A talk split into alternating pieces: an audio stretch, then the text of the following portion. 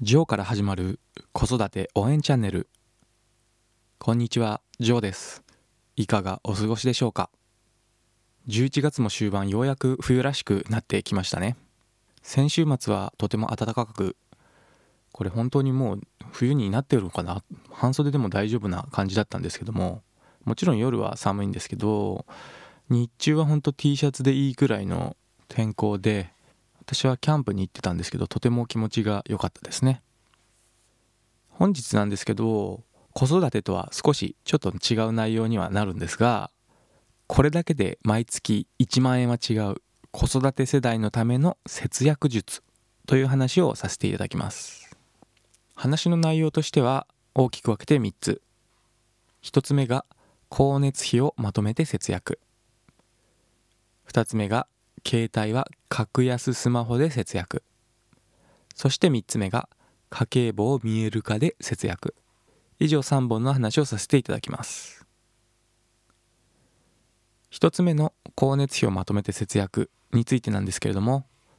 子育てはやはりお金がかかりますよね。保育料食費おむつや衣類子供のためにかかる出費はたくさんあります。そして子供は成長が早いので洋服はどんどん着れなくなっていくというようなこともありお金は出ていくばかりです。もちろん収入を増やせればいいんですけれども子育てをしていると仕事に割く時間もどうしても限られてしまいますのでなかなか難しいことでもありますよね。そこで簡単に出費を抑える節約術を今回はご紹介します。まずはすぐに始められる光熱費の節約からご紹介します。2016年の電力自由化と2017年の都市ガスの自由化に伴って電気とガスをどの会社で契約するか自由に選べるようになりました。もし電気とガスを今別々に契約しているのであればまとめて契約することで安くできる可能性が高いです。先月の電気代とガスの請求書を準備してシミュレーションできるサイトがありますのですぐにやってみて安くなるようであれば申し込めばすぐに切り替えができます。特に現在契約している電力会社やガスの会社に来てもらって何か家の中で切り替えを行う必要があるとかそういったことは全くないので単純にネットで申し込みをして自動的に契約会社が切り替わる。そして安くなる。という感じです。続いて水の使用量を抑える。ということもできます。これは契約会社を変えるっていうことはできないんですけども家庭の中で使用する水の使用量を減らす。ということは簡単にできます。家庭の中で使用する水の大半はトイレとお風呂です。よってこの2点に焦点を絞れば水の使用量を抑えることができます。まずトイレについてなんですけども水を流す時の大と小のレバー。まあ最近の家ではボタンであったりすることもあるかと思うんですけども大小のレバーもしくはボタンの使い分けを意識するだけで変わります。ちょっと汚い話で申し訳ないんですけども小のトイレをした場合に大の水で流す必要はありません。よって小は小で流す。大は大で流す。それだけで使用量はぐっと下がります。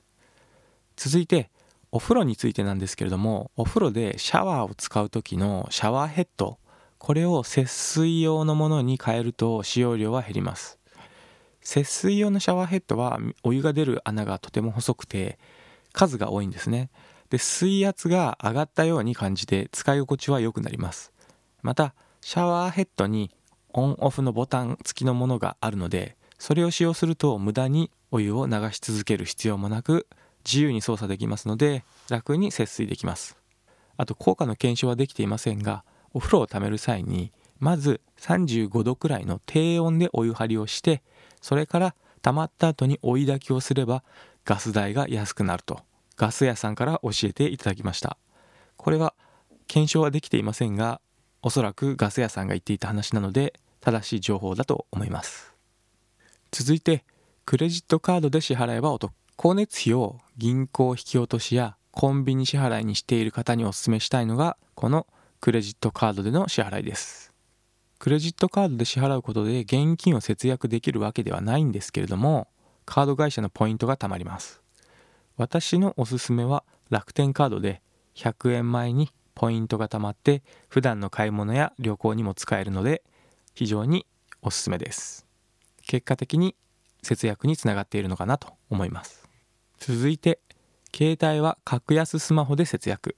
生活に欠かせない存在であるスマートフォンなんですけども大手キャリアである au ドコモソフトバンクで契約せずに格安スマホに乗り換えるだけで大幅に節約できます。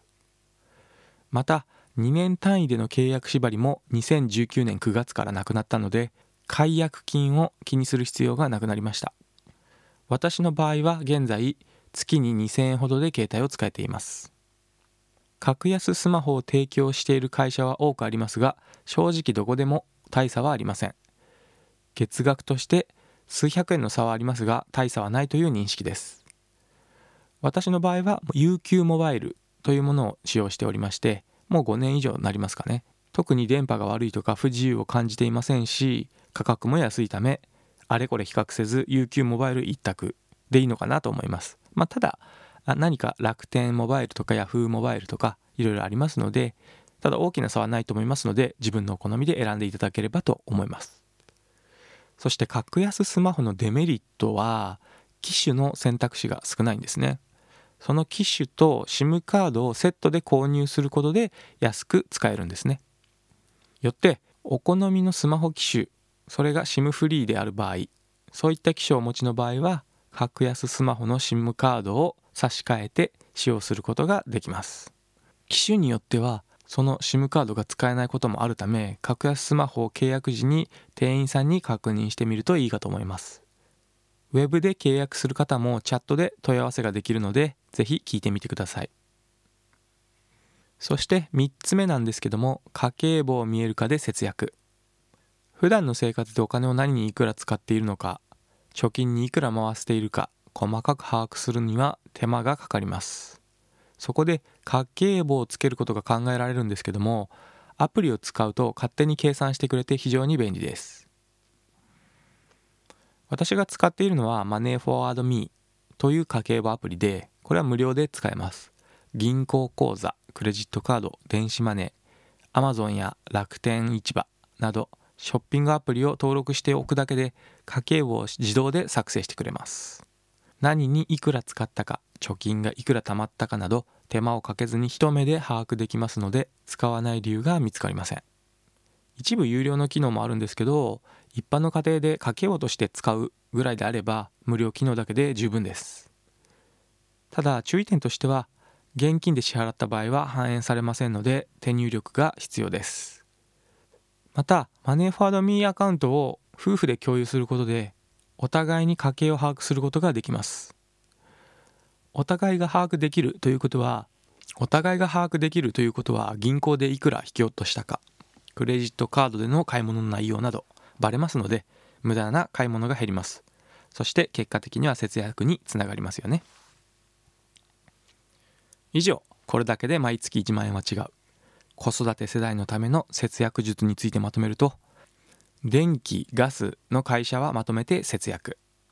水道は簡単に抑えられます。お風呂やトイレに意識ですね。そして光熱費はクレジットカードで支払いましょ